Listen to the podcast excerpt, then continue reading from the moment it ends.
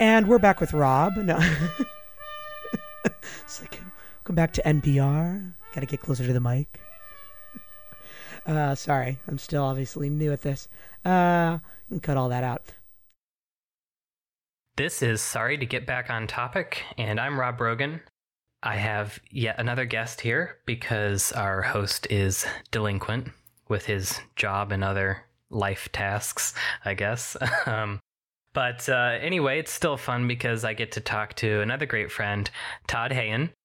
Not really sure what we're going to talk about. Maybe a little bit of productivity. Um, and uh, I asked the Telegram chat if there were some suggestions. This is also in one of the episodes of, you know, topics that you want us to cover. And fan of the pod, Jeff Perry, suggested, among other things, productivity and workflows. And anyway, as we'll get into it, I think that Todd might be particularly a good person to talk to about this. But I find that whenever we get together, we can talk for hours about just about anything. So, uh, without further ado, welcome, Todd. How you doing? Hey, thank you. Yeah. Ah, I'm happy to be here. Glad we got this set up. Yeah, finally. A little tweaking, but hopefully it's good to go. I know you from working as a camp counselor at Blue Lake, the same place that I met Alex Monroe, although at a different uh, summer session. Yes. And uh, you want to give like a little uh, background about yourself? What What are you up to now, Yeah. and and all that? Sure. Yeah, I'm living in New York City now and teaching elementary music and uh, living the dream. I'm on my spring break. So oh, nice. Yeah, I don't I don't get breaks. yeah, that's the one perk about being a teacher. you get that whole school schedule. yeah, and buy the supplies yourself. Right. it's not fair. Uh, then you can keep the supplies. oh, that's good. Recycle. I see you have a black trumpet. This is this is like horrible podcast material, but I didn't know you had a black yeah, trumpet. yeah. This is a, a, a natural trumpet behind me. What, what does that mean? It is uh, plastic in this case, but it's uh, Plastic's yeah designed natural. to, work. I'm thinking like, is this like made out of cedar? it's it's de- right. It's designed to work uh, with beginners. Um, Brass for Beginners is the company, Oh, okay. and they it's pretty cool. Yeah, they make uh, natural trumpets, so they're twice as long, but natural baroque trumpets is what they're called. so what does the word natural mean? Uh, oh yeah, it just means that it was before they had valves. Oh, so like a, So they're trump- like a Yeah. oh I don't know like a a bugle you might think of or something like It's sort of yeah. So a bugle is uh, I don't know what are those called that didn't have valves. Trump, yeah, natural trumpet. I Hmm. mean, they they were they uh, yeah before they invented valves, they basically the instrument was twice as long, and so then they were you were able to play it by uh, reaching the highest partials in the harmonic series to create a scale. Uh, whereas a bugle, like you only have like the lower partial, you only have the partials that are the initial ones that occur in the harmonic series. I'm getting really Yeah, inside I don't even baseball here, but partial is, but um, so like partials, like like um like the first one. So you have like the fundamental waveform, and then you have um, the first one is an octave, and then it's a fifth above that, and then uh, I think it's a third above that, and then after that it starts to be pretty close to like a scale, and um and so yeah, we could if any of this makes it into the podcast, you could like insert uh, a little trumpet demonstration because I'm sure there are footnote, yeah. great stuff online. A brass instrument's body is essentially a tube that resonates with the air column blowing through it. The way that sound waves travel through this column forms a limited pattern of pitches known as the harmonic series, with notes spaced far apart at the lower end, but coming closer together as the pitch increases. The musician can alter the pitch of the note through slight contractions of the lips and alterations to air volume and speed. Slower, warm, sighing air produces lower pitches, and faster, cool, flowing air produces higher pitches in the series. But any single harmonic series has gaps where pitches are missing, and the versatility of brass instruments lies in their ability to switch between multiple series. On instruments like the trumpet, valves can be lowered to increase the length of tubing the air travels through, while on a trombone, this is done by extending its slide. Lengthening the tube stretches the vibrating air column, reducing the frequency of vibrations and resulting in a lower pitch. This is why the tuba, the largest brass instrument, is also the one capable of playing the lowest notes. So changing the instrument length shifts its harmonic series, while slight variations of the airflow and the player's lips produce the different notes within it. And those notes finally emerge through the flared bell opening at the end. So some people decided to add valves so that they could fit more trumpets in a in a small space or something. he said they're twice think- as long originally, so now now they can be much smaller. to what end? I think it was more about yeah, more about being able to play in different keys. So because like you had to actually change the length of the trumpet in order to play in a different key. So the one on the wall is C major. Mhm. Um and I guess you could in theory do like the relative minor of that and all of that, but it really doesn't you can't play in like D major. So like there's uh with some alterations of the the piping The then you would. Uh, get a different key yeah, you need and a so the, the main yeah and, and the main the main thing with the valves is chromaticism so like the haydn trumpet concerto was one of the it's like the most famous one that was written right after they had started to uh do valves they actually Oh, it's actually really? a keyed trumpet that one and so in the haydn haydn wrote in the piece a bunch of like sneaky chromatic lines to like show off like look what we can do now like it's roll out this fancy new edition of a trumpet. Yeah. Yeah, yeah. Like, oh, I couldn't do that before with the old ones, but now I can. So I'm gonna flex those muscles in my composition.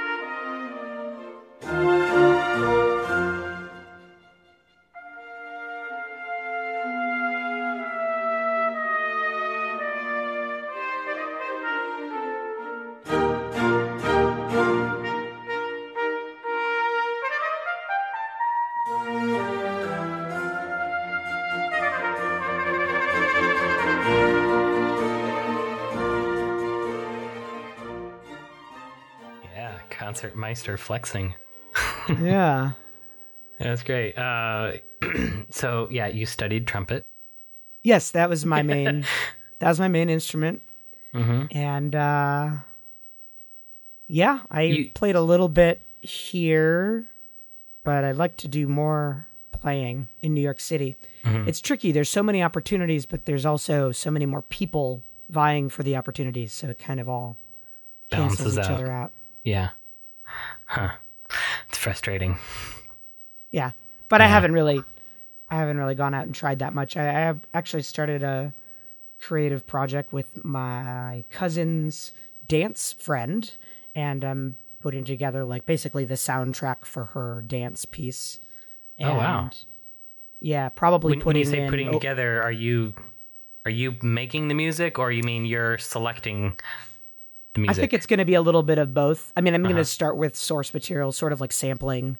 She has a couple of tracks already that she likes, and uh, so we're going to kind of piece it together, and then I'm going to probably overdub my trumpet. She liked that I played trumpet and was like, be kind of Hmm. cool to have something that would make it cohesive. You ever been to like a dance recital? yeah. Uh, yeah. Back when I Sometimes dated a dancer, went to Oh, that's right. Yeah. Yeah.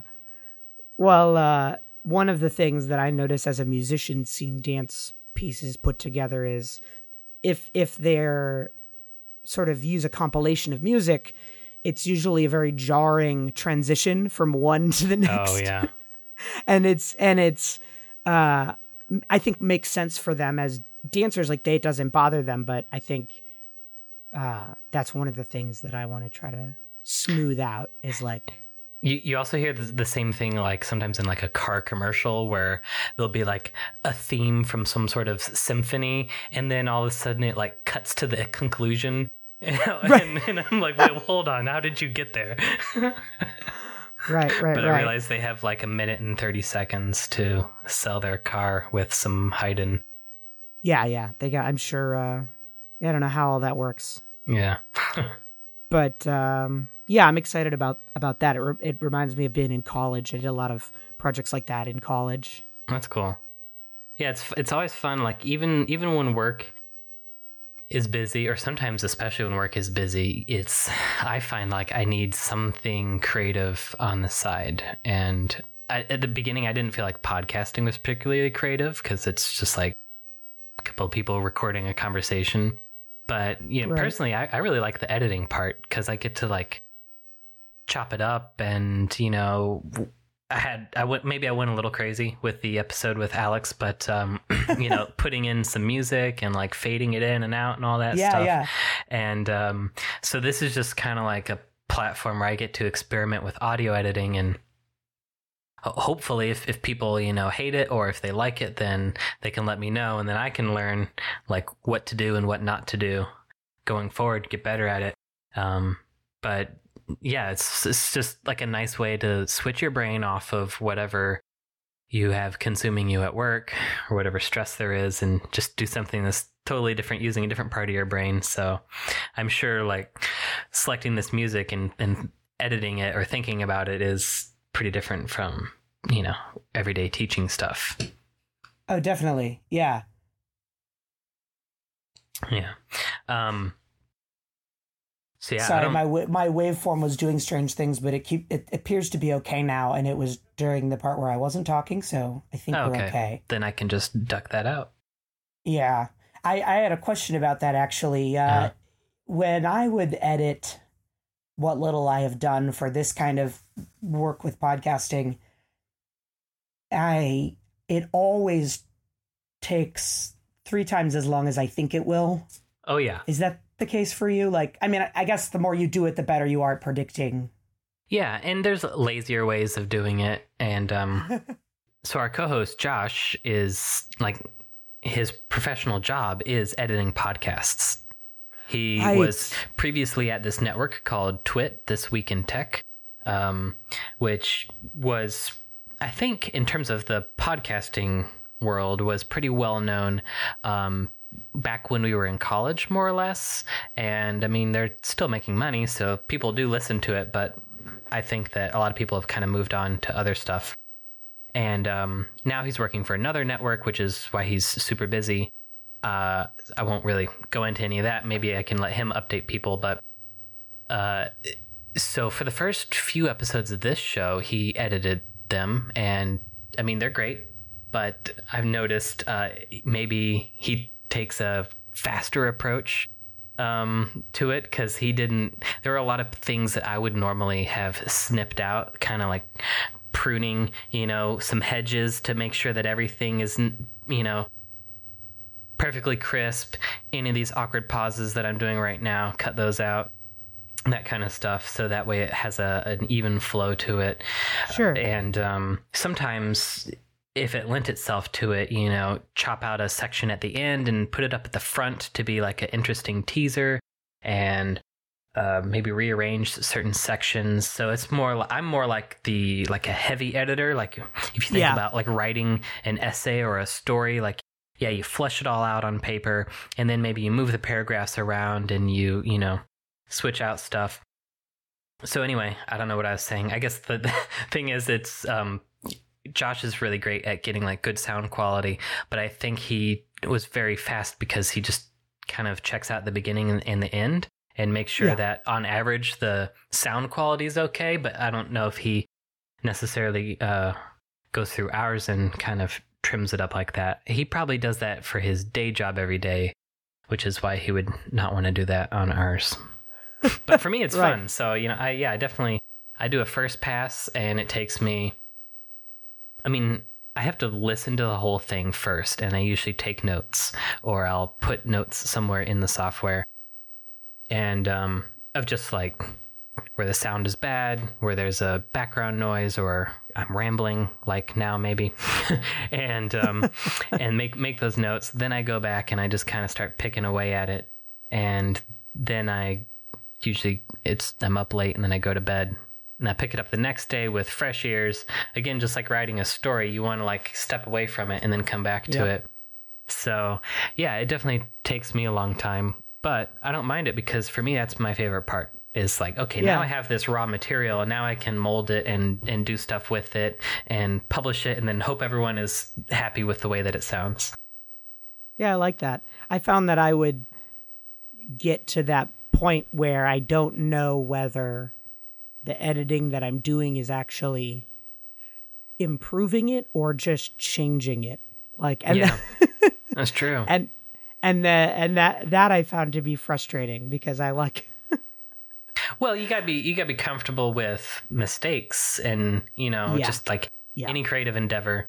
Um, you know, I as I joke about on this podcast is you know like only our friends Mike and Nick might be listening, so it's Right. super low pressure. right. If if Well- you know, two hundred people from the internet decide to subscribe to our show, that's great, but you know, that's on them. I'm not promising, you know, a stellar podcast here. This is this is my my playground, and if you know, I edit something and it's too much or it's too light or whatever, then I'll change it next time. It's interesting because that actually I had written down, uh, it's sort of related to a topic I was thinking of. That's that's also related to productivity, but just the the whole uh, brave new world of the internet and how everything lives potentially forever. In Yeah. that, you know, once it's online, it really uh, you can't guarantee that it doesn't exist anymore once it's up.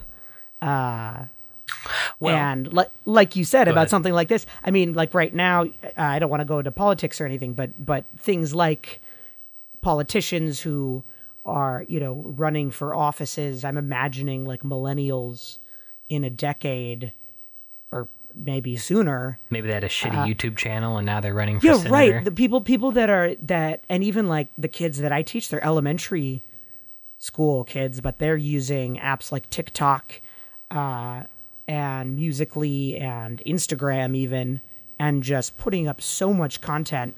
They they tell me about it. Like I've never Yeah. seen any of it, but they're like, "Oh yeah, I put up this or that," and I'm just like, "Okay," and I'm just imagining, uh, you know, Can you imagine like a debate stage? So we found this video from when you were seven years old, and Exa- you that's what I'm thinking. I'm like, Timmy in the balls. is that is that what it's going to turn into it's just like and where where do you draw the line it's sort it's uh it's really kind of an interesting thing whereas you know it used to be that far much of your life was public but Mm-hmm. now That that kind of that makes me think of um, well one one short response and then one longer sort of philosophical thought. I don't necessarily think that everything is on the internet forever um, because sure it definitely it, it it depends on the value of the content and maybe where it lives you know so for example i started podcasting in college in what 2007 or 8 and um i had this whole website pink parachutes which there's a funny story behind that and all that and um I had it going for a couple of years with my friends Josh and Nick and Mike, and I have no idea where those episodes are now. Like I went to the, I went to the web archive because we don't have the website anymore. I went to the web archive Yeah. and I was able to find like a really rough version of the website, like a picture that it took. Um, but you know, most of the stuff is broken and the audio files definitely aren't there. So no one's archiving the audio. I don't have it anymore. So it's a funny example of, yeah, where stuff definitely does die. Um, I think, you know, stuff like pornography probably has more staying power. yeah, and I and I wonder if like we had been born ten years later, and instead you started in 2018. That's true. I I just wonder if you know the same quality or whatever. Like I just I bet the archive nature of the internet is more sophisticated now, but you know maybe not. Yeah, maybe. I mean, we are saving so much more, and there's like so much free cloud storage, and um, storage is just getting cheaper and cheaper. So, and who knows? You know, stuff could be archived somewhere on a Google server that I don't even know about that they're saving just for their purposes. It doesn't doesn't necessarily have to be public, but uh, then the other f- sort of longer philosophical thought I had about you know where where do you draw the line if you have a video of like a let's say it's a 65 year old person running for senate and then you have this TikTok video back from when they were in, you know, fifth grade and they were a real asshole. Is that like a judgment on their character? And then you might say, well, no, he's just a kid. But then I think there's instances now where you see teenagers and you, you kind of wonder where to draw the line.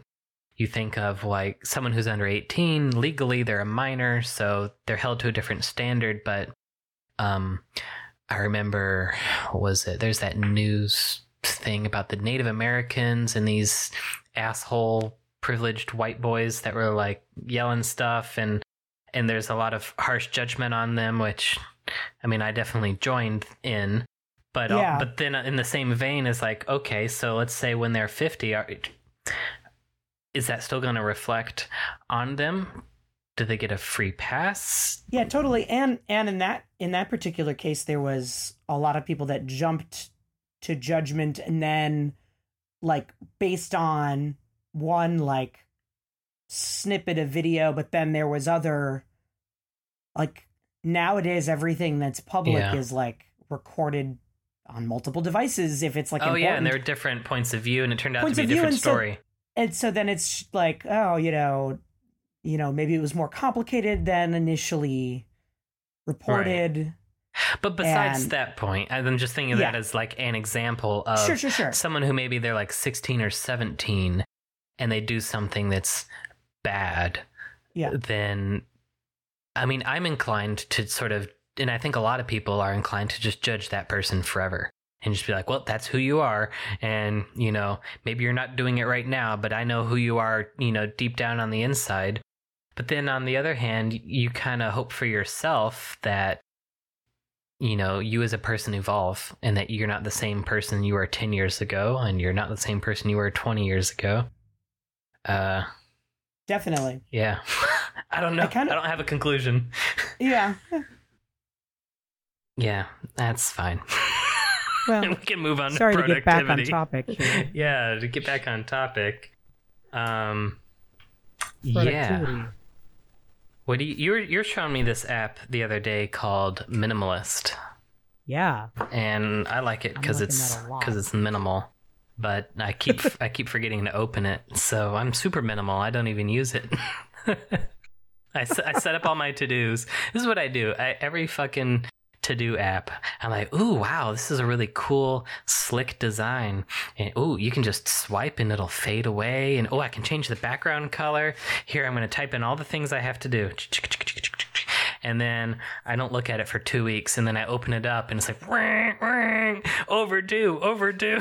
right right yeah, and then it judges you yeah. or I'm like, I, I did that already. I did that ages ago. I just didn't open the app and swipe left or shake it or whatever you have to do. right do a little dance so for me, you know, when I think I think um, this uh, the podcast listener I was mis- mentioning earlier, Jeff was uh, asking on Twitter, you know, like recommended apps. And I, my response, in short, was just kind of like it's not necessarily the app you use, but it's the the habit that you make around it. And Right. I know that I have zero good habits, so I generally don't bother with to do apps. So how do you uh keep track of the things you need to do? Is it just all in your head? Like Yeah, I, I guess so. I mean, I don't know if if that sounds crazy or anything, but to me, it's use a calendar? Well, okay, so at work, it, you know, it's like a typical like what you'd see on TV, like office job where you're at your desk, you got a bunch of emails, and then you also have calendar events popping up on your work calendar. So in a sense, like I when I get in every day, I check to see, okay, what meetings do I have? Do I have a meeting? Like I get in at like ten o'clock, and I'm like, shit, do I have a meeting at ten thirty? Um, and I, I see sort of what I have to do that day, and I kind of just orient myself around getting the work done before the meeting. So the meeting Hmm. is always is some sort of deadline for me. Like, oh, I have to review a rough draft with someone, and so I need to make sure I get the rough draft done before that time. Or oh, we're gonna do a final um, prototype of something, and so I make sure that you know I get feedback from people and make some changes and stuff, so that way it's it's looking good before I go into that meeting.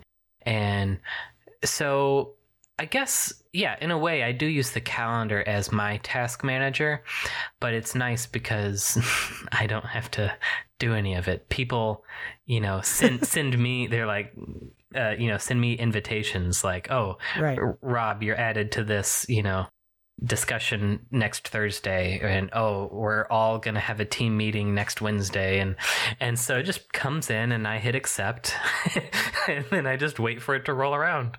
But in, in my And then you yeah. in my personal life I don't really have anything. You have like built-in deadlines then, right? Yeah, basically. But also, I mean, deadlines in a sense of like you need to have some stuff done in order to have a conversation otherwise the meeting is pointless but not a deadline in the sense of like okay it needs to be completed not like a school deadline where you know you have to have the final paper written and proofread i feel like at work at least at my job it's a little bit more loose like oh you're not completely done then that's fine let's you know we'll get some feedback and we'll revisit it and we'll just move it forward in, until it is done Wow. yeah, we're not gonna like rush something if it's not done. So that's, That's nice. a whole different world. yeah, there's no there's no hard deadlines. I mean, there are. Maybe I'm exaggerating. There's a few. Like, so if you shop on Amazon, maybe you're familiar with Prime Day. Um, Yeah. So That's that's, you know, it's like Amazon invented their own damn holiday to sell more shit. Um, but I do not represent the views of my employer. Yeah, right, Um, exactly. No. Disclaimer. Uh, disclaimer. Yeah. But so, you know, in the case of something like that, or, you know, normal human holidays like Black Friday, which are naturally Yeah. occurring. Naturally occurring. Right. The, the- these are things that you know you got to have your your sales and promotions all lined up and your special products are ready to go and the emails and the page designs are all good to uh, spam everyone with for several weeks leading up to it. right. So I have I have a very dark view of, of e-commerce, but um, Yeah, tell us how you really feel about that's what podcasting is for. Yep. Um, but to answer your question, so yeah, occasionally there are sort of hard deadlines of like this has to be done before Prime Day. But because of the nature of my job as a designer, I just get paid tons of money to do, you know, minimal work. and uh, by that, I mean, I believe that the developers, the engineers really do the hard work because they actually have to make the page, they have to make the apps um, with, you know, code and math stuff. Whereas I just Yeah. draw like, hey, what if it looks like this? And then You're like my, an jo- ideas my, my job is done. Yeah. So, um, like a big picture idea. yeah, yeah. Yeah. So I, I'm I'm kidding. I mean, my job can be stressful, but there is natural padding of. Uh, it's never going to be like Prime Day is tomorrow, and we're waiting on Rob. My stuff, my stuff is going to be done months before Prime Day because you need Yeah. months for the developers to start coding it. So if I am a week late or two weeks late, God forbid, that's fine. I mean, someone else just has to work harder. I see. So that's that's my job in in terms of task management. Yeah. Hope, Yeah. I hope none of my employers are listening. That that I doubt it. going it. back to our earlier discussion that may or may not end up on the podcast. Uh, yeah, yeah. the yeah, it's interesting because because I have had the same experience as you in terms of trying out a task manager app and then just not committing to it, and you know the only thing that's stuck with me for a while has been Evernote, oh, but oh yeah. That's pretty nice because it has a lot of other features that keep you coming back. Right. And it's really be- just because it feeds my inner digital hoarding. And you, you're the worst. I I have it's it's I have a problem. I, there should be a AA for digital hoarding. I um yeah, but it but it's I haven't reached the limit. I mean the limit on on Evernote is is not a sum total limit. I believe it is a like per file. every month you can't upload Oh. more than X, Y, or Z. I forget. okay. One of those where you can just Um, wait for the next month to roll around. Right, and I've never hit it for the month. I've hit the si- the size limit on a single note, which is annoying because it's not actually that big. I think it's like I want to say 225 megabytes. Like it's Hmm. not uh, yeah. That big. That's so like pretty a big now. video, Oh, but it's yeah, big, but it's not like I can't save like a 10 minute video on there. I really liked the app Clear, and I feel like that was Hmm. a that was a game changer app. That because it was one of the first I think to get popular that was really chromeless and yeah, and very and minimalist. Um, that was all the rage in in UI design. design. Yeah, right. I mean, I'm Yeah. not. Yeah, yeah. This is your field. I, I, I remember when it I- came out. Seems like It was like, holy shit, what is this? There's no like, there's no uh, text box to type in Right. your next task. no like there, there's no gear save icon button. Yeah, for the settings. and it's and also this is I don't remember what year it was, but the whole you know smartphone thing, we were still warming up to it. Like iPhones were cool, but not necessarily everyone had one yet. right. And um and so the swipe gesture it was the first app that was entirely gesture based Ah, interesting. i mean maybe not the first but um it was a a really popular one because it relied heavily on gestures you would swipe to to clear something and you could do some oh you could pinch to like collapse sections and stuff like that Yep. and- yeah And just yeah, grab and move up and down. it's funny i never i never even got the app because i think it was like five dollars something Yeah, it, it does cost. I think it still costs, but it it's uh, still somewhat popular. At, at And the then, time, I didn't um, want to pay for it. Now I don't mind paying five bucks for an app. Right. Es- Especially a historically significant one. Yeah, I should go get it now. I guess. Yeah. and not And use then- it. and then I got sorted, which I for a while used. Uh, they made a sorted two. It's kind of confusing. I don't I have to go back and look because now they are now two separate apps, but I think they're by the same designers. Um, but and it's task management. Yes, but slightly different in that uh, it's very similar to Clear in its design, except it has uh, the ability. the The default is that you put in a task at a certain time frame, and then it has on the left side a swipeable, basically timeline that allows you to not only adjust up and down like which task goes in front of the other but if you were planning to start something at say 3 p.m and you're getting started with it late or early uh, for that matter you can use this left side gesture to change all of the times relative to one another. Kind of hard to describe. Oh, you can kind of bump But- it, bump everything down, relatively Exactly. speaking. yes. Okay, that's kind of and cool. it had and that was really cool and you can set it uh pretty easily to assign days to things and sorted lets you do that too as like reminders Hmm. you can sort of make it part of your calendar excuse me clear lets you do that as well but sorted it was a, a bit more embedded and i really i liked that as a supplementary like day to day like okay i've got my calendar those i use that for hard Mhm. deadlines and i just use the apple calendar because that's Yeah. enough for me and it's on all the devices and then and then in terms of like okay i've got this time to be productive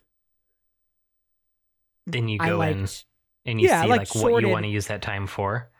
it was very simple unsorted to just put it in there and then uh you know map out kind of like especially for longer periods you know if i have 20 minutes it's not worth it but if it's a longer stretch of time and then i mean the david allen getting things done was like a life changer for me that book That was another Uh, really popular thing that I totally ignored.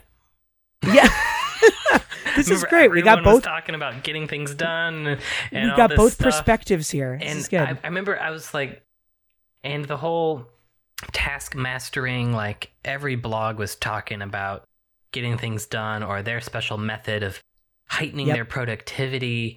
And I just was kind of scratching my head thinking, like, who, who are these miserable people with like overwhelming things to do? yeah like, yeah I'm just, you know, living my life day to day.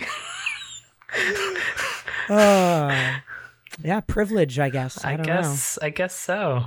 I don't know. Yeah. I I think um yeah, and that and Pomodoro. Pomodoro was a big Oh yeah, I used Pomodoro for, for my um my Google application where they had they're like design this app in 2 weeks and so I was like shit, I need to focus and right. you know, as I had just explained, I normally slack off all the time. So Yeah. Pomodoro forced me into this li- tight little 25 minute time box of like or Yes. 20 or whatever and it's like focus on this. Okay, now you can walk around. Okay, now focus again. And Right, right. I I really liked that. It it felt painful. It was like being in a productivity gym and it was my personal trainer, but it it got results. And then as, as Yeah. soon as I was done with that project, I, you know, never looked at Pomodoro again. But if I have to do, you know, something intense like that, then I'll definitely use Pomodoro. And you get, we've talked a little bit about uh like Kanban or agile tools. Yeah, think. I Not think on- because on it was funny. podcast, It was funny to me because that seems like a very tech world type of thing. Like I know about it. I didn't know that that you you education people would know about it. Yeah. Yeah, definitely. I mean, I think well, it's interesting. I think that all How do you use it?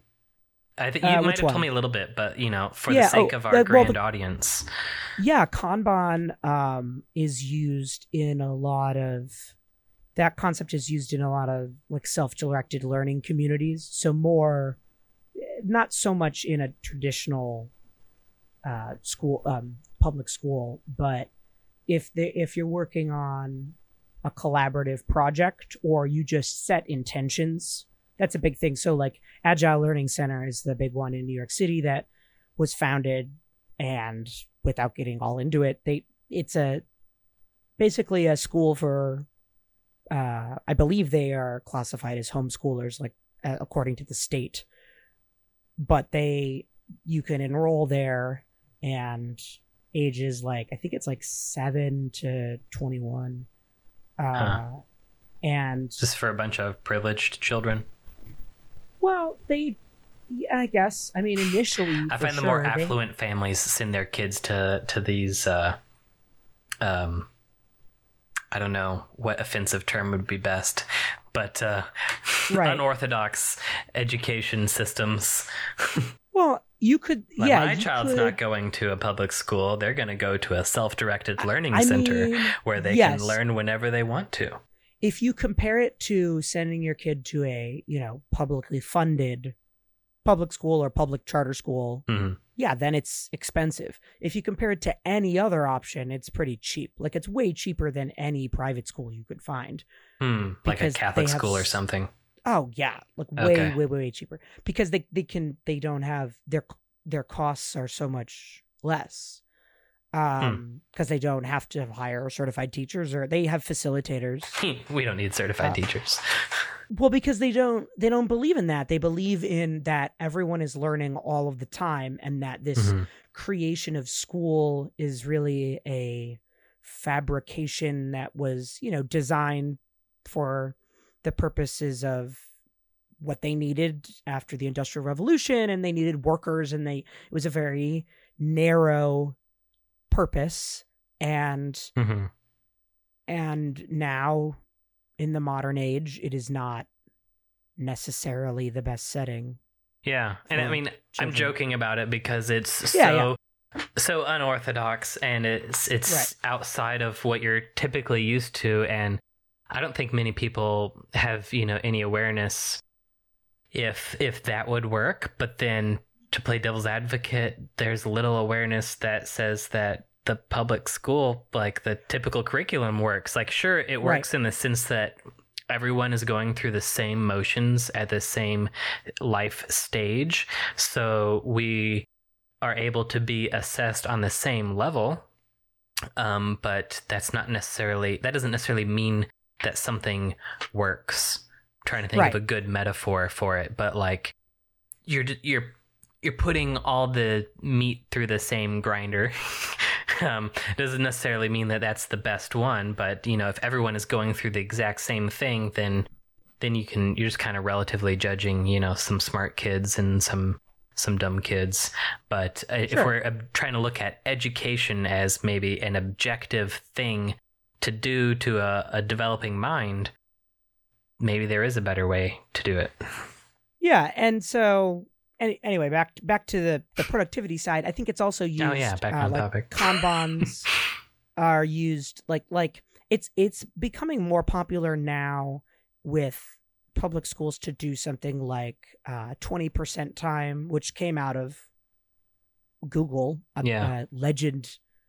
The legend has it that uh, that Google would give their designers uh, twenty percent of their time, I guess, to Mhm. work on some passion project uh, that could pretty much be anything, but they had to like share their work at some right. later point.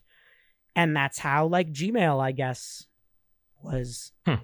kind of originally started. I think it was Gmail and like maybe what couple other you know side projects. Uh, They, and they let so, us do that at Amazon too, but I Oh, cool. refuse to do anything creative at work because then they would own it. Right, just like in Silicon Valley. if I have an idea, I'm gonna go home and I'm gonna do it myself. Have we talked about Silicon Valley? I can't remember. uh, no. The show? The show? I mean, You've maybe once or twice.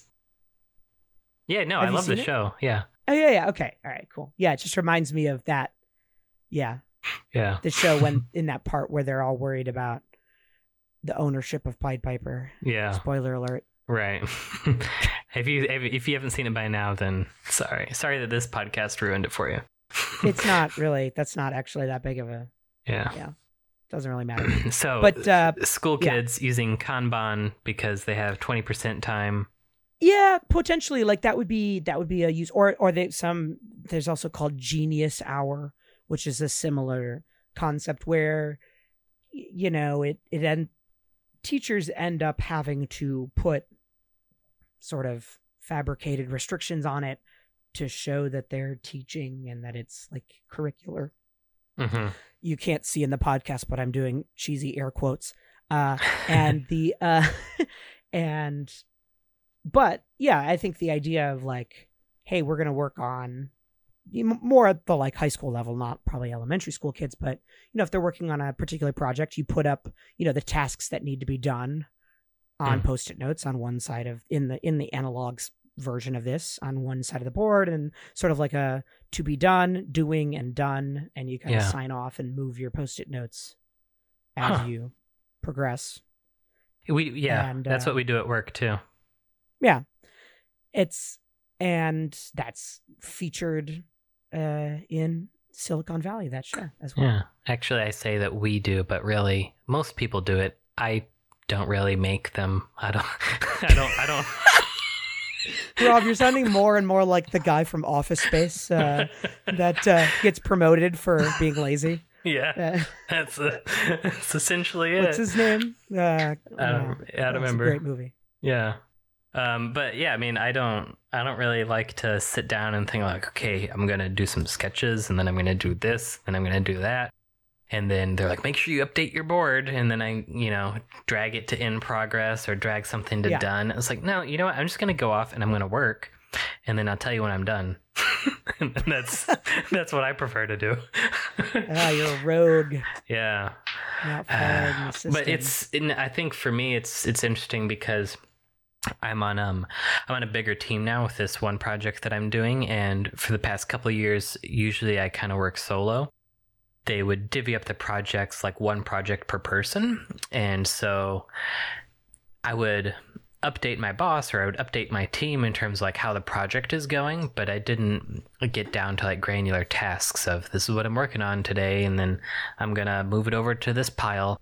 Um, because i was the only one that i really had to worry about. But now that i'm on this team with this group of designers it is kind of a pain having to document more i don't know i feel like documentation is frivolous but I, I do see the argument on the other hand of like, well, if you have multiple people, you want to see like who's doing what. Um, right. But then I'm like, well, why do you care? But I don't know. That's another topic. Yeah. Yeah. It's, it's interesting, but that kind of thing is. I, I think it's good for delegating.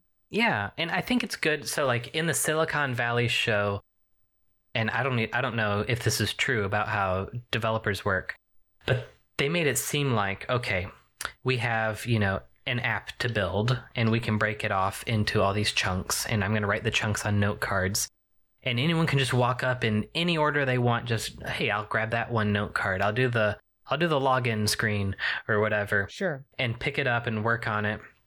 And then like they had this little montage competition of like who could go through as many as possible. Right, right. And in in my reality at least uh with designers, I don't think you can do that. I Yeah. first I mean, I have to do all of the design or if we're splitting it up, then I might do a certain thing and then I'm waiting for someone else to do another part Yeah. it's not like I can just skip ahead to the end. So Right. it's not as I- productive as it sounds on TV. Well, I think yeah, in the show they weren't they were assuming If everything were asynchronous, that'd be great. Like if this were like house chores and there's like dishes, Yeah, right, laundry, exactly. Nothing is related to cleaning the toilet, else. then you could just do anything in any order. Then then sure, that'd be a great like bulletin board method. But at work, it's it's a little bit more linear than that. but I think but I think that it does show I don't know. I I take your point, but I think it also shows the power of the doing column Hmm. because if I'm like feeling like psyched to do the login screen, for instance, and uh, if everybody's on board and knows just internally whether or not it's like clear visually on the board that you know the uh, site map i'm kind of making this up whatever the sitemap you know needs to be done before i can work on the login screen then the fact that somebody has moved the sitemap to doing gives me like okay so when that's done i'll get to that but right now Oh, yeah. i'll do this other thing you know it's like That's a good point. it gives you that visual feedback uh without having to have the conversation of oh hey rob you're really good with the sitemap can you do that so i can get working on the login screen like Yeah, yeah. it's just you just kind of keep going Oop, i just bumped the mic but hopefully the shock thing will save it yeah. Well, that's a good point. i don't know it's, so do you, it's do you use it at, at your school now? No, I wish. Um, I, I would be cool. I used it. We used it when uh, I went to the summer workshop at Agile Learning Center, and they use Mhm. it every day. Uh, that's one of the things that they do to keep people a, a bit more sense of you know productivity and Mm-hmm. structure. Everybody sets yeah, everybody sets intentions for the day, Yeah. and then you kind of update whether it's an analog one or they use the app Trello. oh Everybody yeah, has a I've, Trello I've used that. Yep. It's I think it's sort of just a digital version of Mm-hmm. Kanban with some more features. So yeah, I think I've come around yeah. on the on the task management thing. Maybe I'm just more of a calendar person than a bullet point list Sure. person. I think And I think I like to yeah. have that on there to like see how it's spread out. I get overwhelmed when I just see, you know, eight tasks and the velocity can be really slow. Like maybe it's 2 days before I get to click one of those tasks off. right. But if it's on a calendar and I see something's, you know, if today's, you know, Wednesday and I see something scheduled for Friday, then okay, that's not so bad. Yeah. I I am the same way. And I think the big one of the big light bulbs for getting things done, that method was that it it's designed around sort of principles instead of a piece of software. Like he's not trying to sell you anything except for concepts and ideas and like like workflow principles. So like one of the one of the principles he has is like the 2 minute rule where it's like if you think of a task that needs to be done Mm-hmm. and it takes 2 minutes or less, the time to do it is now. Hmm. Like there's just not there's there's not a it's inefficient to put that task into your system if Right. it takes two or less minutes because then you have to then go back and process it again when you're Yeah. deciding what to do it's like if if it's such a small amount of time and then he says also that some people expand that to a five minute rule so like none of these are like hard and fast but just the concept of you know if you can approximate uh the time it takes for something to be done so it's like for me i like i like having like rules like that so like it's very when I feel overwhelmed, like I can just be like, yeah, what's something I can get done quick? And then the other thing he has is like that that to-do lists don't really work. Like he doesn't he he calls them like to-do lists really should be called next action lists. Huh. They're basically and and a lot of people organize those around contexts.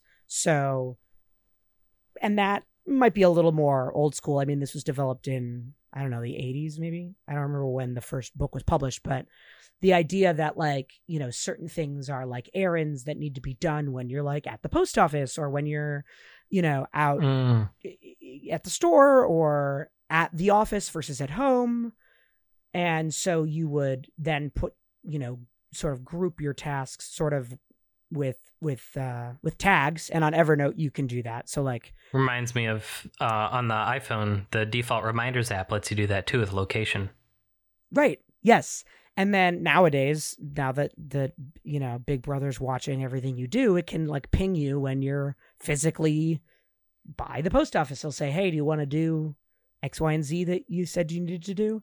Mhm. and then but then the big the big one of the big game changers for me was realizing that half the things that i would put on my to-do list were um completely not uh, single to do items they were really projects as david allen Yeah. calls them they're multiple to-dos That's one thing that I've learned with at work doing the Kanban or the Agile stuff is you have to break it down into really tiny things. So Yes. it's like login screen. Okay, well, you can't just design a login screen. First, you need to, you know, maybe need to audit, take a look at all the popular login screens today and see what works, what doesn't. And then another task might be just to sketch out your idea. And then another task could be to draw the wireframe. And then another, yeah, so on and so forth Right. until you get to a, a polished design version. Yeah. Yeah. and like and, and the idea of having so then as soon as you think of a task that has more than two i think that was the rule. It might even be more than one but i kind of use more than two discrete tasks. Then it becomes a project. And then the idea is that you would come up with an outcome. And sometimes it's like really obvious but um and those ones you just don't even need to write down the outcome, but you just you put it in a separate. You make a separate list for that. This Hmm. is the this is the um one for me right now is the uh oh what do I call it? If I I can't, I can't go to it on my phone, but I'm using Oh. minimalist and I'm using it. I'm using a list for a project that's essentially uh just screen uh airplay or screen projection at my school because there's multiple ways I can get my computer or my phone or my iPad to show up on the big smart TV that I Mhm. use with my classes.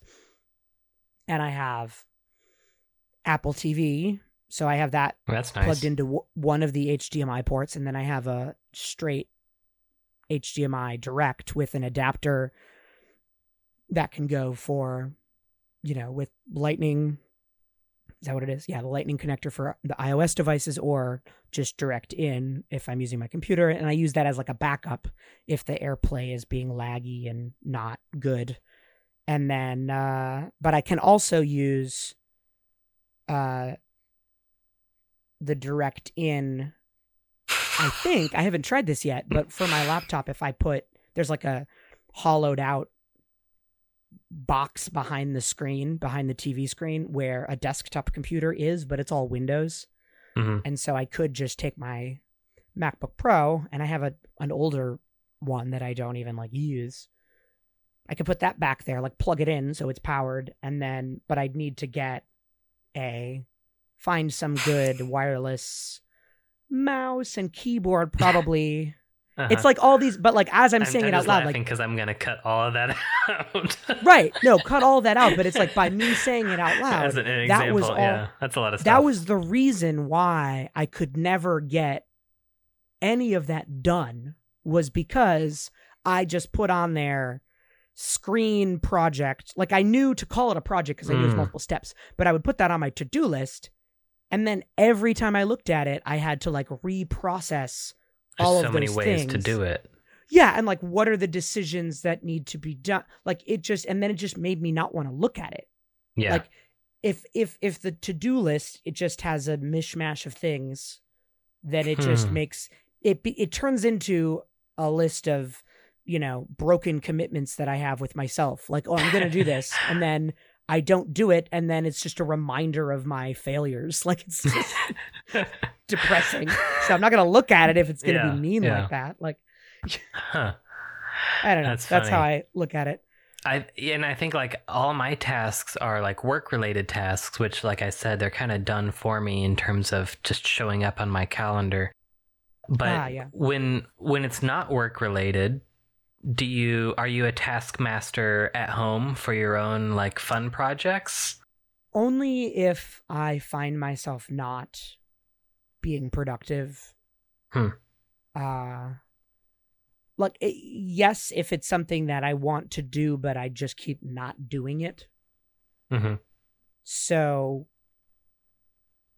for instance, getting out this microphone and this setup, I didn't I would have been better if I had put that into a project because like I, in my mind i knew it was multiple steps because i i knew where all of the pieces were except for the microphone itself but that's Mhm. kind of a critical component like i can't test the system until i found the microphone it's like so funny. I didn't know where my microphone was today either. I had to oh that's funny go yeah look for and it. so and i had like ideas of where it was and i was just and i realized that all of the places that i was looking for it i thought oh it's got to be here but i realized that was just because the other places were far less convenient to search Yeah, it's for for my creative stuff. Well, it's really just this podcast, or occasionally messing around on my blog. But uh, that's more of like a time killing thing. With the podcast, I think that um, I would I would like to do more, but really the only thing holding me back is finding people to record with. So Yeah. um, on my end, I'm pretty much always available. and I don't need to schedule stuff. It's kind of like like you know talking to you. What what's a good time? Let's do okay. Let's do it Right. for this Wednesday, and you know um trying to get a hold of uh, Josh and see when when is he gonna have some free time and uh, when Yeah. when's the next time you know we can record something and and so again I guess that's where the calendar comes in. I might set like oh okay availability on this day, but apart from that um you know, my philosophy is just kind of if it's for myself, if it's for fun, then creating tasks would just stress me out and Oh, then yeah. I'm not having fun anymore. So I just, you know, do it when I feel like it. But Right. yeah, I don't know. um I was wondering, have you ever used the uh have you played around with the workflows that Apple has now?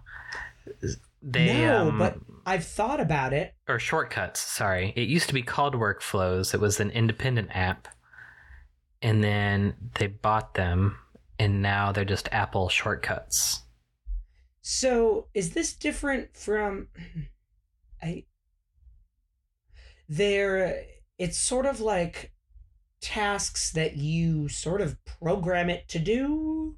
Yeah functions. bit. and it has like some little icon of a robot doing stuff? Or maybe that was years ago. I don't know. so I'm, I'm i'm looking at um, on my phone right now. So for example i set one that's called turn on tv and i don't think it works anymore. Oh, we'll see. No. Uh yeah i got all these working which is part part of my complaint that they don't work anymore. But um Why don't they so- work anymore?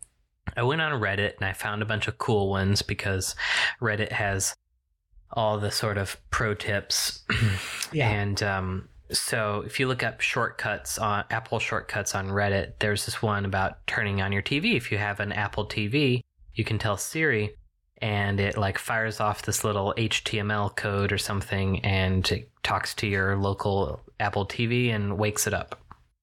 Huh. And if you have a TV, I forget what it's called, HDMI C or something like that. Anyway, Okay. if you have a, a newer TV, it will wake up automatically when one of your devices gets turned on. Hmm. So, de facto, waking up the Apple TV will also turn on your TV. And then I have another one for like you mean my. saying that phrase? yeah, you could say like, "Hey Siri, turn on TV," Yeah. and and she would do it. I made Or another you could- one. Yeah. Oh, go ahead. What? You, you sorry, I was just going to ask. You could set it to any shortcut though. You could set it to a keyboard shortcut, right? I mean, it doesn't have to be Um. Well, this is Or on your iPhone, so Okay. Kind of does have to be a voice keyboard. activated. Right. Well, no, there's an app. You could tap on the icon, Okay. and I'll I'll show you this later. But you, there's Alright, little sure. buttons you can you can tap. You can put it in your um, notification screen. You know where you've got all those little widgets that you can Yeah. add. So Yeah. you can make a widget for it, and um, so uh, a couple examples are like log your water, where every time you tap it, it just adds eight ounces of water to your history. Um, or I had one for my commute, which was great. Um, you get, I set up a prompt says, "What do you want to listen to, podcasts or Audible?" And if I hit podcasts, then it would go down this decision branch of opening up Overcast, which is what I use to listen to podcasts with, and um, and then it would turn on the um, top playlist or whatever, and just start playing through my shows. Uh, or if it's Audible, then it would open up the Audible app. Unfortunately, there's no hook for the software to like play the audiobook, but if the app is ah. open, then on my wireless headphones, I just hit play and it'll resume. Sure. Meanwhile, in the background, it would open up Citymapper and plug in my commute to work. So that way, on my Apple Watch, on my little Citymapper icon, it would say like, "Oh, I'm going to arrive at work at 10:05 a.m." and so I know I'm 5 minutes late. And that was pretty cool, but now it doesn't work. So I don't know, people listening to the podcast, if you've run into this um, lately of them just not working anymore. But I was all excited with the new iOS 12 and the new iPhone, and I was setting them up, and they seem like a good idea, but I, maybe I broke it, but they're not working anymore. Interesting. yeah. Yeah, Automator was the thing that I was thinking of. Mm. I think that's what it was called. Yeah, that's on the Is that a separate thing? Yeah, that that was that. I don't know if it still exists. Let me see. Automate. Yeah, it does. a Mac thing. The little robot guy. Yeah, it's That's built what in, I was thinking. built into your the Mac. robot guy. Yeah. Yeah, that's And like I- the original. Right. And I always wanted to like explore that, but it was always when I was doing a menial task, usually having to do with grading online. Just because as a specialist, we have to grade like every student usually, and it, there's usually some really mundane process that you have to go through that you just have to do and it doesn't require any thinking just to get everything set up oh yeah. and i always would be like god this is the if i was like really techie i could just program this to do it and Yeah. loop or whatever but but that's not the time to figure out how to use automator because every time i would look at it then i'd be like stuff done. Well yeah, i'm like i'm like okay i could try to figure out how to do this but then if i just fiddle with it and it doesn't work the way i want it to then i've just wasted an hour like it's Or it's been five hours to get it to work, and then you could have been done by now. Right, exactly. Yeah. It's like a law of diminishing returns at some point, and so yeah, it's one of those funny in things. in college i i remember what i used it for but i used automator for a couple of things and the mac i don't know if you know this but if you go into like the accessibility settings it has a voice recognition feature. Yes, yeah, and you can say a keyword like computer and it will start listening to the microphone and it will transcribe your request or whatever. This is before siri before oh yeah, Alexa before any voice devices like that. And um, I had my iMac in my dorm, and I had it set up to listen for that phrase, computer. And then I connected it to Automator, and I don't remember what it was, but I would just say like computer run blah blah blah and it would do its little function automatically for me like maybe it would like i don't know open up my favorite website or like check facebook or something but right. um yeah i felt so cool back then and now it's just like regular times yeah, I don't. uh I still don't have any of the voice command stuff. I can't get on board with it. yeah Can't do it. Especially now they just came out. Wasn't it uh Amazon or was it Apple that there was some scandal about the recordings being listened to or they're taking snippets and.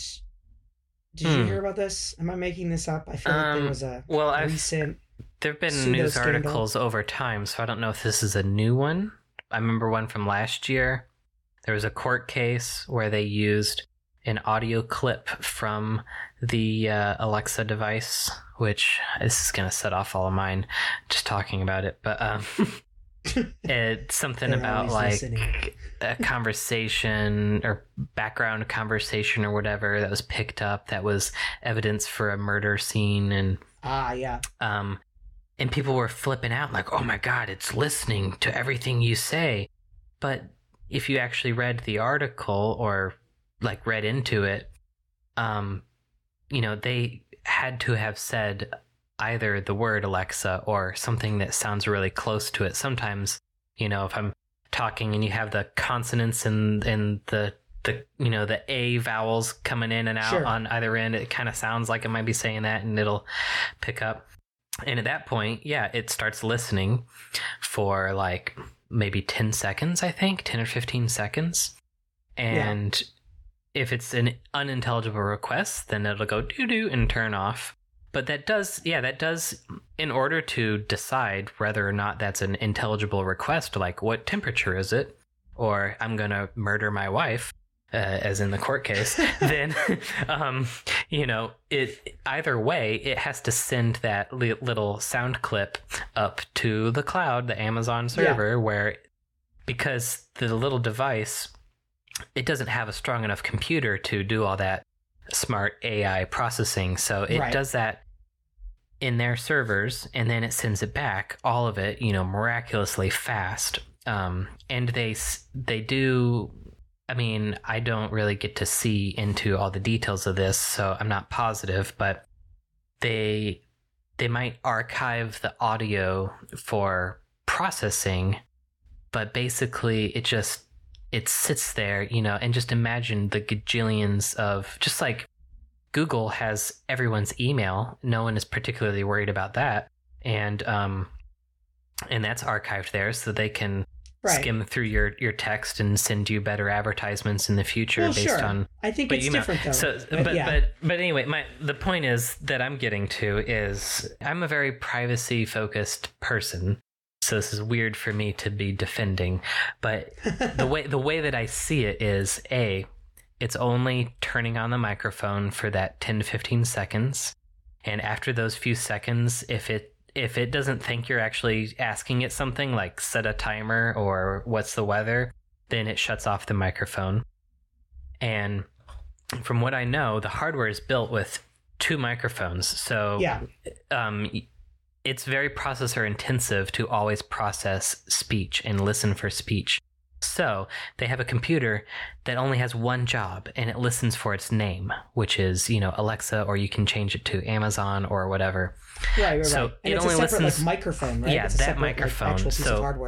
That microphone is running and it's always listening for that s- specific set of phonemes, you know, that sound like its Right. name.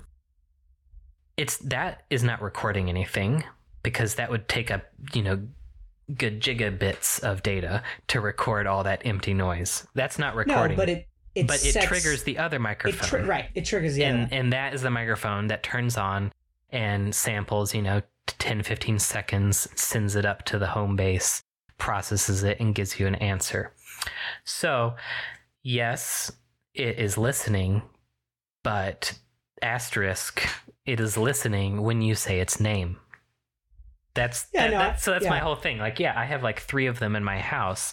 I'm not particularly worried because i know it's only it's only going to record after i immediately say its name. And on the the goofy moments where i do say or it sounds like its name and maybe it's capturing you know something that i'm actually saying to my wife about dinner or whatever it's you know Sure.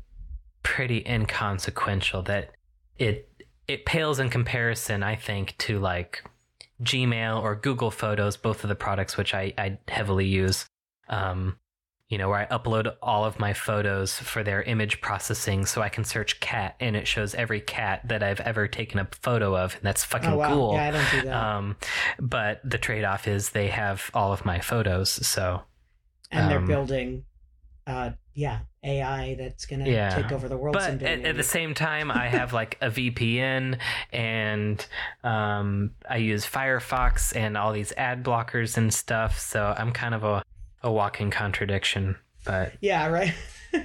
i'm actually thinking That's of getting away from gmail and, and using the uh, the apple icloud mail Oh, yeah? Um, yeah i was just talking to josh about this um, not you know i don't know no particular reason but just thinking of how I, f- I feel like I should just use less of Google.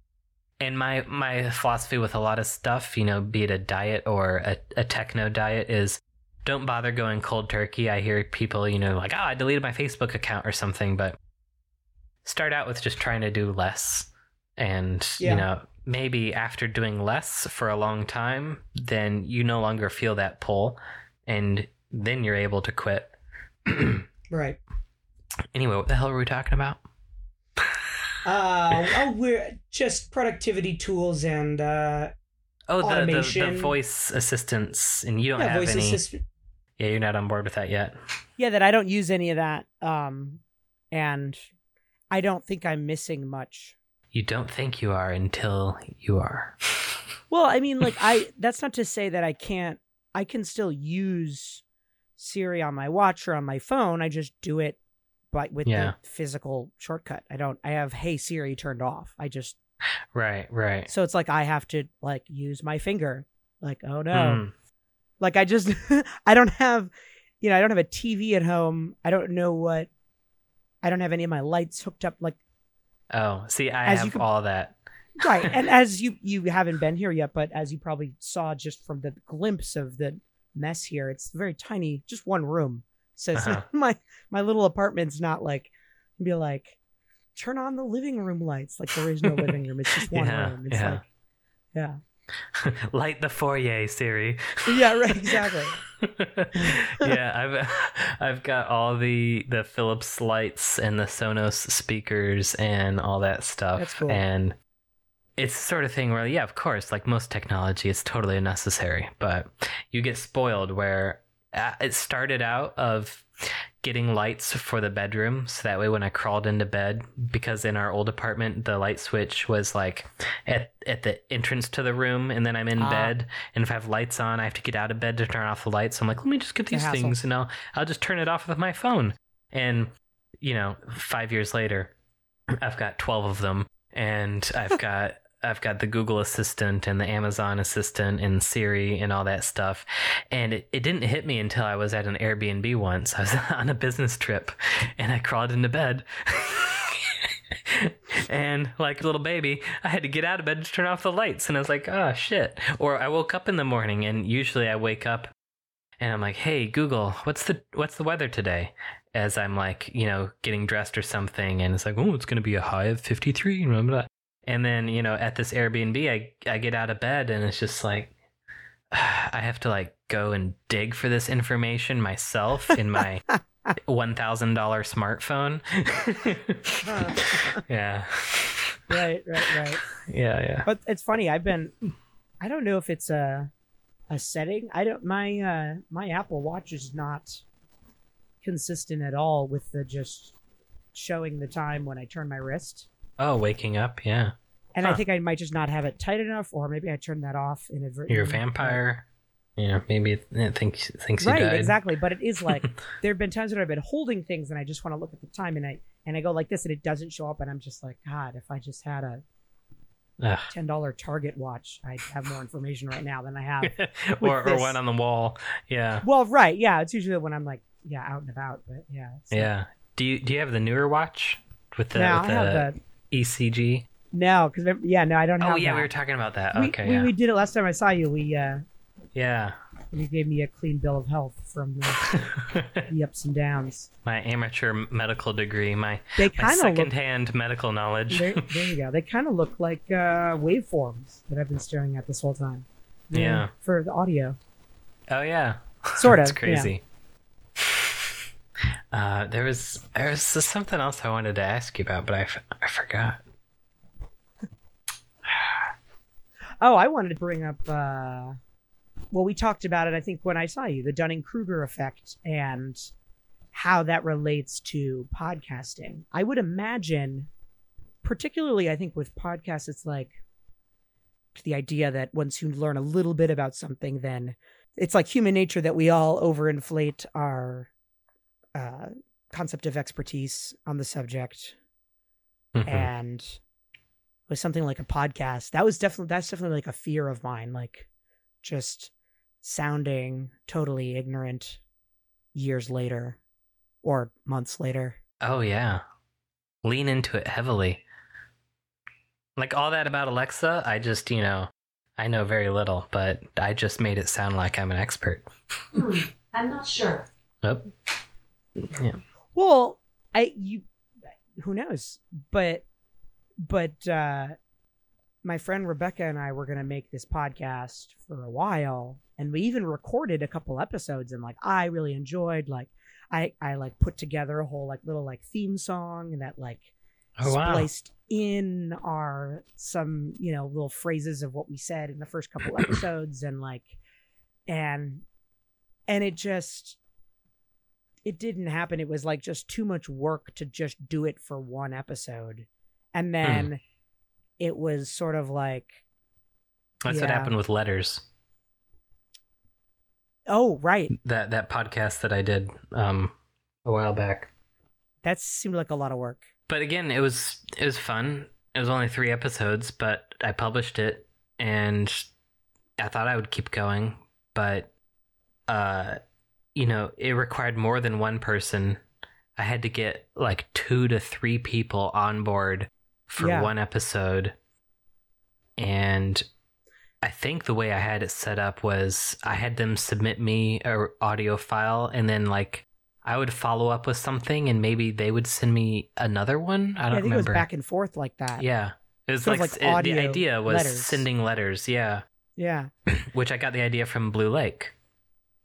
I don't know if Oh, I yeah. explained that in the podcast, but I- um It was cool though, but I do remember thinking like, Yeah. wow, this is a lot of production. Like it reminded me of like an NPR segment, like a All Things Considered, or you One know, episode took me yeah. about a month wow.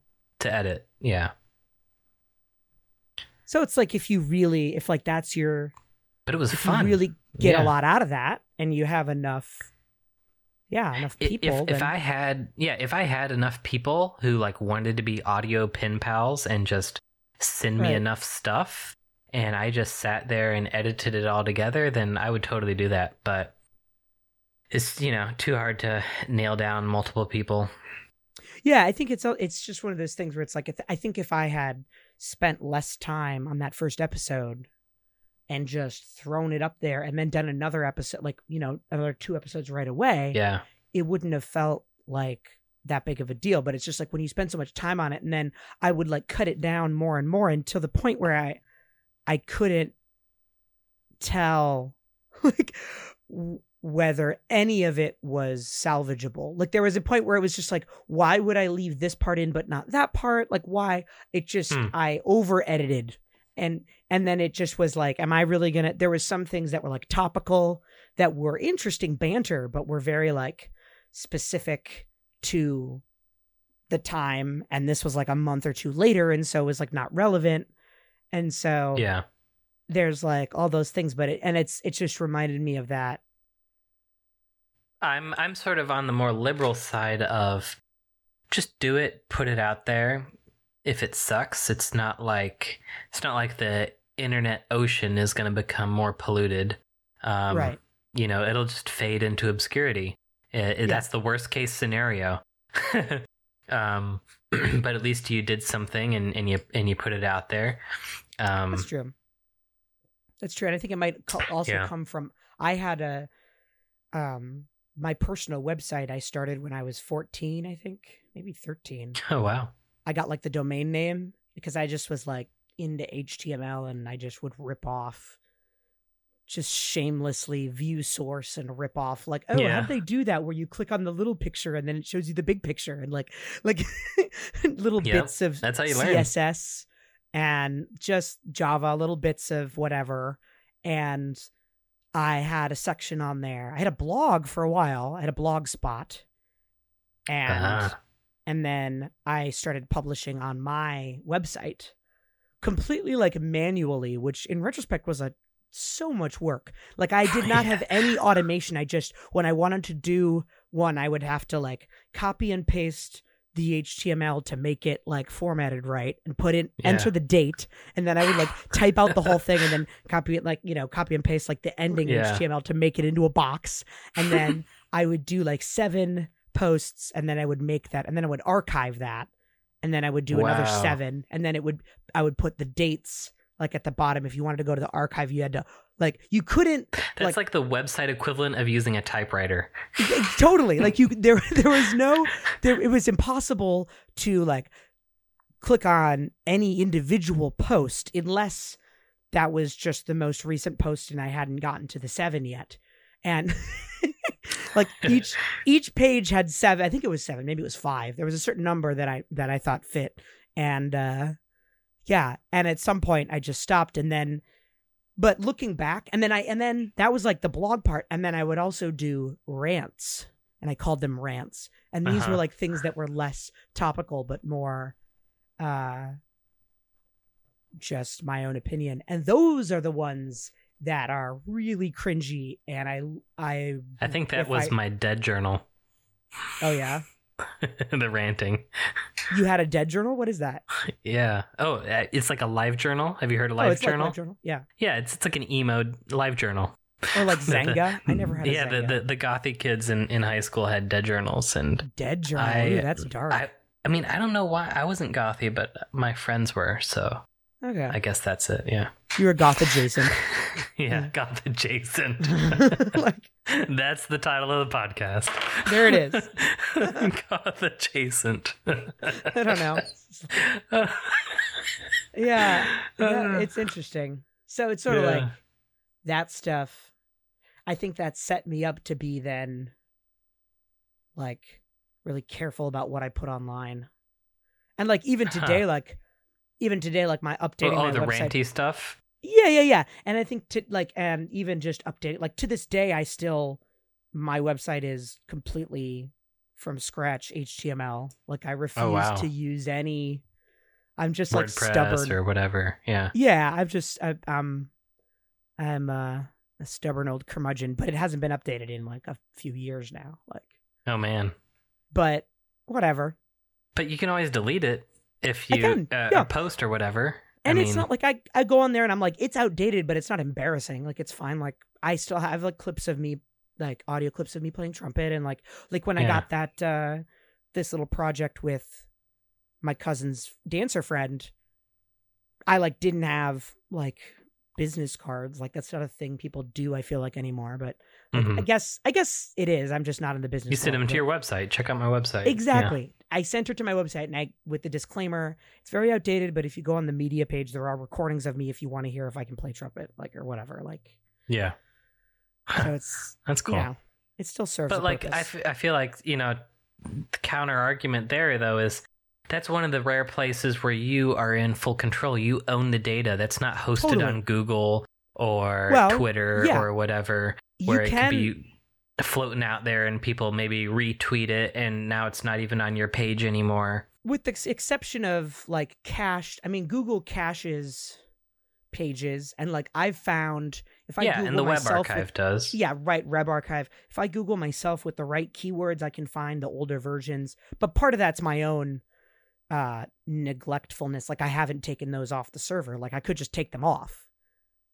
Yeah it's true and Like, how many people are gonna know like your name and those handful of keywords to look right. for Right. No, they're not. They're not. But it is funny. Like at at the school that I'm at now, more than any other school, I've had more kids like usually fourth and fifth grade that will come up to me and say, "Hey, I googled you," and like oh so they're yeah taking- i guess that's kind of weird yeah if you have there's that whole thing too and it's and i just laugh and i'm like oh what'd you find like and it's nobody's like been mean about it or Yeah. anything but it is like it is like funny i'm like i would never have thought to do that when i was 10 like that's weird to me Right, yeah.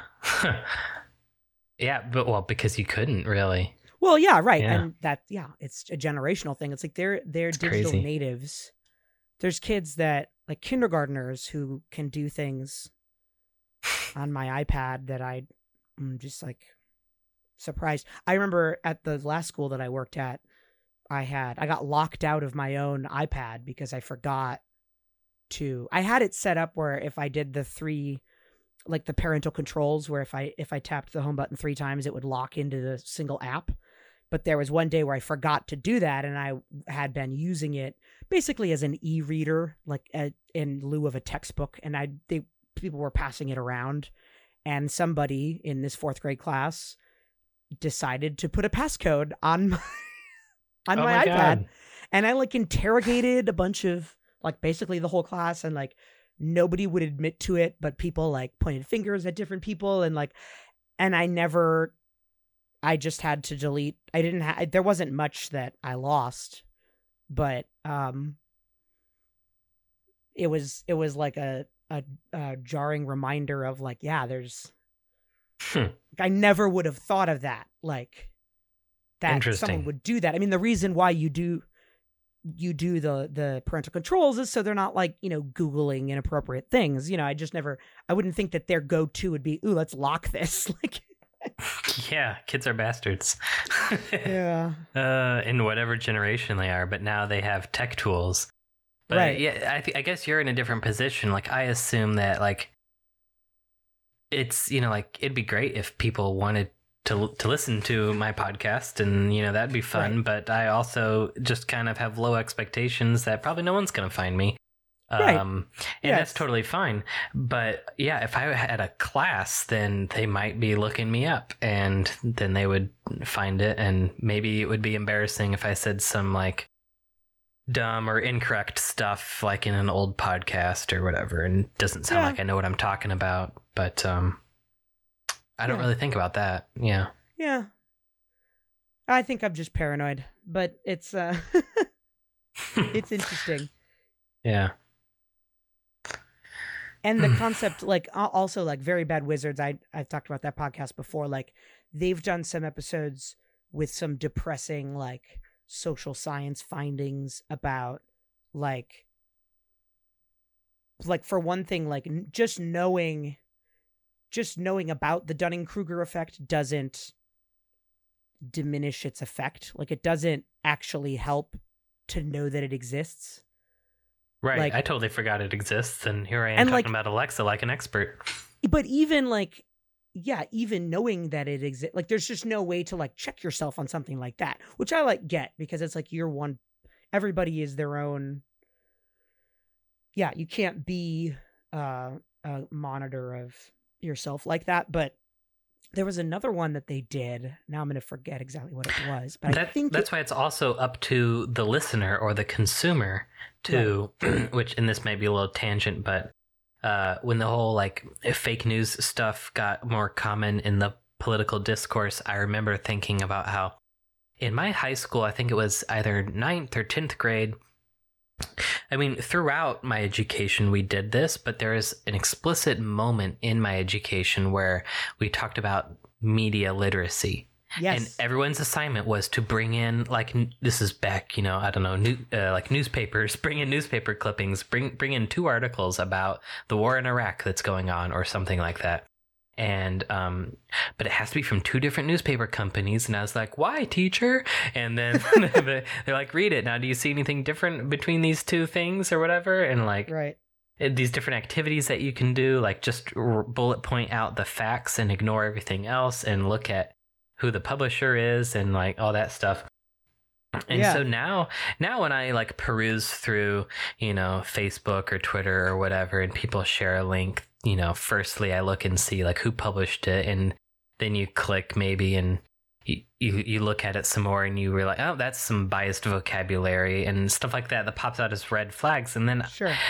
But now that you know people talk about like all this fake news and how like that feels like half the country or most of the country just got duped, I just wonder like was I in some sort of special privileged school that had media literacy? Does no one else get any of this media literacy? Well- Because it seems common sense to me.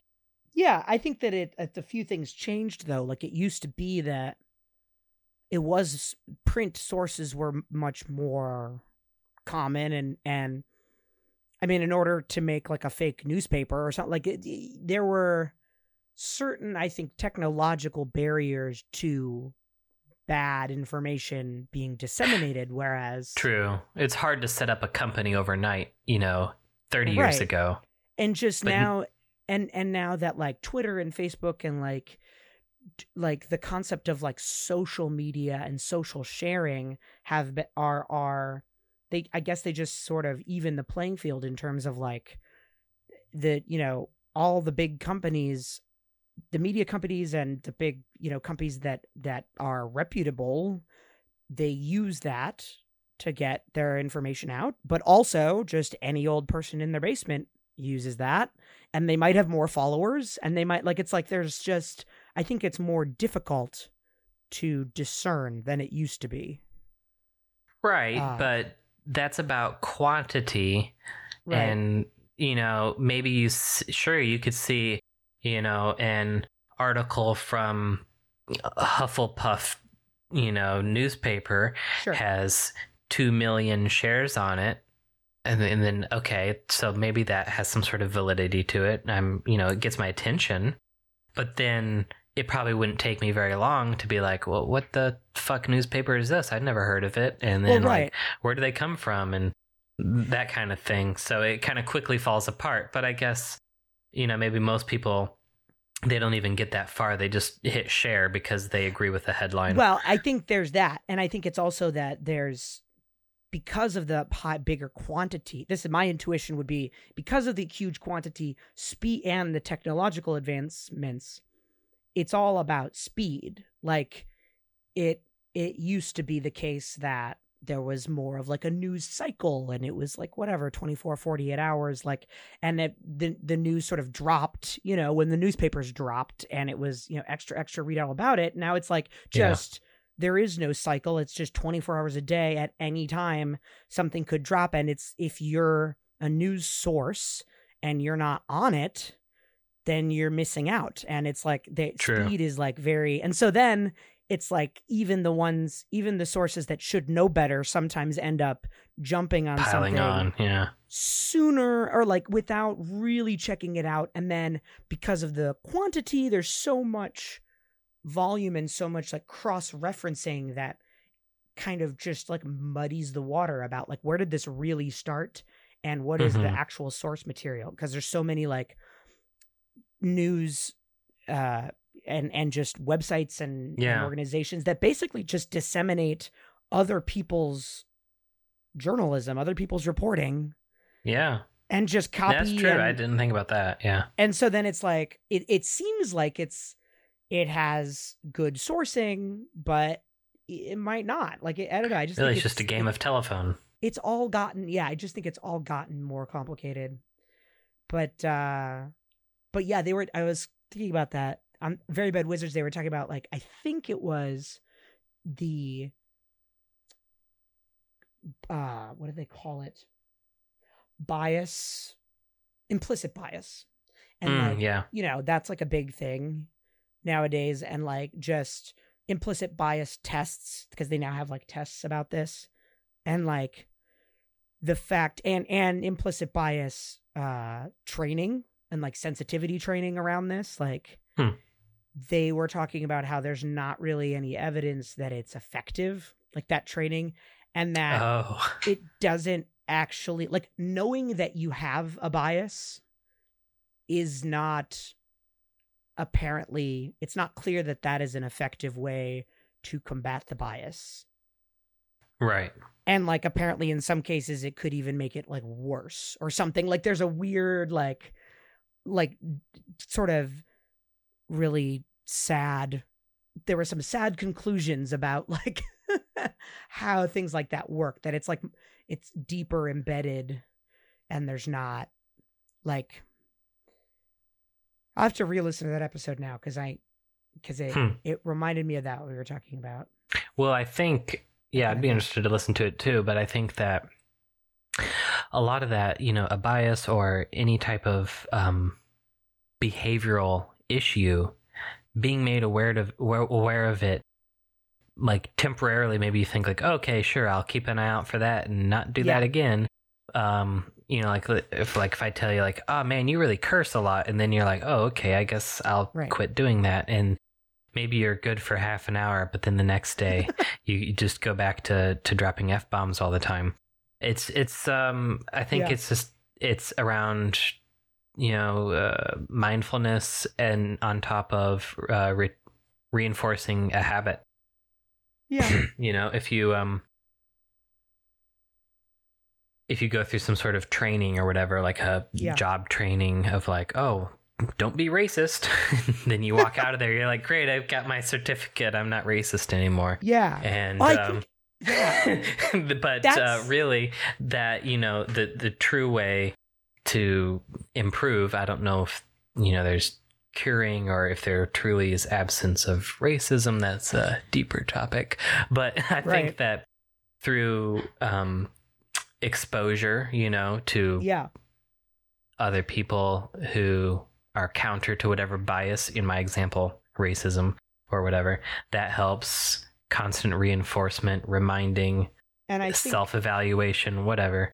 I think that that I'm remembering now. I mean, I think that was part of it. What you said was in terms of like, yeah, be, remembering right afterwards, and then also like, I think part of it was that people, especially if there is like a certificate or if it's like a program that has this fancy sounding name, it's like if you go through some sort of training, then you feel like, okay, I'm like cured of my racism, or like I'm like, you know, like then you actually are less um uh, you you you put your guard down like they Mm. talked about and they've talked you're like about oh the this for- problem's solved so i don't have to worry about the problem well, right they talked about this in a more concrete way like about like driving uh training like people who take defensive driving courses as a result of some court order or something like a lot of times they actually end up driving more recklessly because they have more confidence behind the wheel like they have Huh. this sense of like oh now i know i have this newfound knowledge and understanding so like i'm all good now like i am not gonna happen again like i'm on the straight and narrow and then they Yeah. they let their guard down and things can happen it's like Interesting. Yeah. A false sense of uh, confidence or Yeah, it's, security. I, I feel like these are all kind of related. It's it's interesting with like Dunning Yeah. Kruger and like the concept of just feeling. Yeah, the more comfortable you get with something, the more confident you get. It's like all. It's just like that. Everything in moderation. I don't know. mm-hmm Interesting. Well, I think we're at an hour and 45 now. So, I yep, mine is coming up at hour and fifty. okay. So Hopefully that's good good enough material. Another Yeah. thing I, I was thinking about is um I don't know why I've always been editing the podcasts down to like 1 hour. Like that's the common mark. And Okay. then and then it occurred to me that doesn't matter. Like if your Well, you- podcast is an hour and 20, it's like it's sure. not going to break anyone's phone. Two parts. You did that with uh With Alex, yeah. with Alex. That's right. Yeah, Yeah. that was cool. Whatever. Yeah, yeah. Did you um did you check out Idagio? Yes, I didn't. I was going like, to ask you about that. I didn't sign up for the free thing, but I looked Uh-huh. at it and I have the app and I learned more about it. I don't think right now I'm consuming enough classical for it to be worth it, but I'm I think Yeah. it's very cool. I I'm sort of like I wasn't listening to a lot of classical, but then I got it and so now I'm listening to a lot more. Nice, nice. Um and it's yeah, it's pretty it's pretty good. Um I was just thinking because they have this new or I don't know if it's new. Let me see when was it published. Um oh yeah, it is new. Uh on Andras Schiff recording of some Schubert sonatas and impromptus cool. and it is on i wish they told me what it was but it sounds like a contemporary piano like the like an olden time a, Oh, weak, okay. a weaker piano um it sounds pretty cool it's like, Like a- um tuned differently, you think, or like like an early No, it- piano? Like uh, a- yeah like an early piano where it's it doesn't have as much resonance and Right. it has more the action is is louder it but sounds kind of like not a harpsichord, like still a piano. no, but it's just, it sounds it sounds similar to a harpsichord, but softer. Yeah, that's cool. I actually thought uh, when you said that, actually there there is a Benjamin Britten piece that I almost did for my senior recital. That's on natural trumpets that outlines the harmonic series pretty well, and it's Mhm. it's I don't know how that would work as a clip. Well, I guess if, if the podcast's an hour, then you could I guess play the whole thing. The whole thing's only like three minutes, but um, Oh, okay. it's called uh, Fanfare for Saint Edmundsbury, Fanfare for something, and it's there is it's usually played on modern trumpets, but there's a recording done by the Seattle Natural Trumpet, this group uh, that does it on natural trumpets because he composed it using the harmonic series in three different keys. It's really cool. It's it's like it has three different pieces, three different fanfares that are in three different tonal centers. One's in C, one's in F, one's in G. That and also three different like characteristics uh sort of like they one of them says like heroic, one of them says something else. And they each kind of, you know, are a little bit different, but they all come together at the end and it's like a really cool sonic experience. That's cool. I mean, if any of that stuff's even stays in there, because I know that like harmonic series stuff just got into the weeds really quickly. But yeah, yeah. You started out in the weeds. I started out very like, oh yeah, was- of course, I'm like, know your audience. Like, yeah, right, right, Um, yeah. So Okay. Well, that's what this podcast is for. yeah, So, in conclusion, thank you for being my guest, thanks for having me. It's been fun. and uh, hope to have you again sometime. Maybe we can have like a rotating chair of of Sure. occasional guests. Uh, I'll have it in, in the back burner for whenever Josh is busy doing something go. more important. Yeah, and it's it's it's fun. Thanks for having me and being patient with the technology. It uh, came together. yeah. Yeah, it did. I think it's going to be a good one. Now I've got plenty of good stuff to edit, which is what I'm here Yeah. for. I gave you a big job. There we go. yeah. All right. All right. Have a good night.